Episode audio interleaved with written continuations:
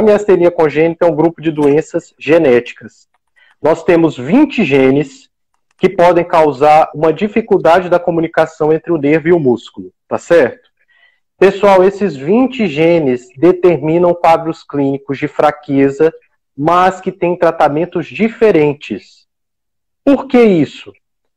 Porque se a mutação genética estiver na região do nervo, é um tipo de fraqueza. Se ela estiver na região do músculo, é outro tipo de fraqueza. Então, pessoal, quando a gente fala em miastenia congênita, nós não estamos falando de uma doença inflamatória. Não tem uma inflamação. Tem um defeito dos canais que captam a acetilcolina. Tem um defeito dos canais que liberam a acetilcolina. Mas não tem a presença de evento inflamatório. Por que, que isso é importante? Porque isso determina o tratamento. Então a gente não utiliza, por exemplo, drogas que têm atividade imunossupressora na miastenia congênita.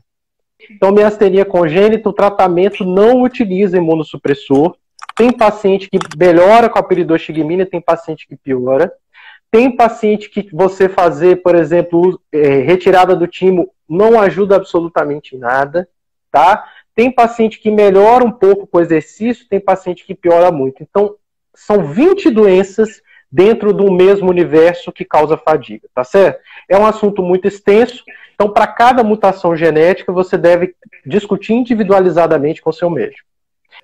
A miastenia graves, por outro lado, ela é uma doença predominantemente inflamatória e autoimune, onde o organismo ataca a região do receptor de acetilcolina e outros receptores que ligam o nervo e o músculo.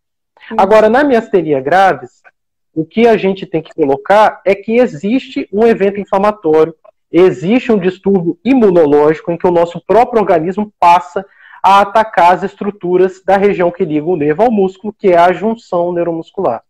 Se tem uma inflamação, nós utilizamos medicamentos capazes de suprimir as nossas células de defesa. Esses medicamentos, então, que suprimem, são denominados imunossupressores. Então, preste atenção. Na miastenia graves, eu utilizo um medicamento para suprimir o evento inflamatório e, simultaneamente, eu ofereço a molécula de acetilcolina,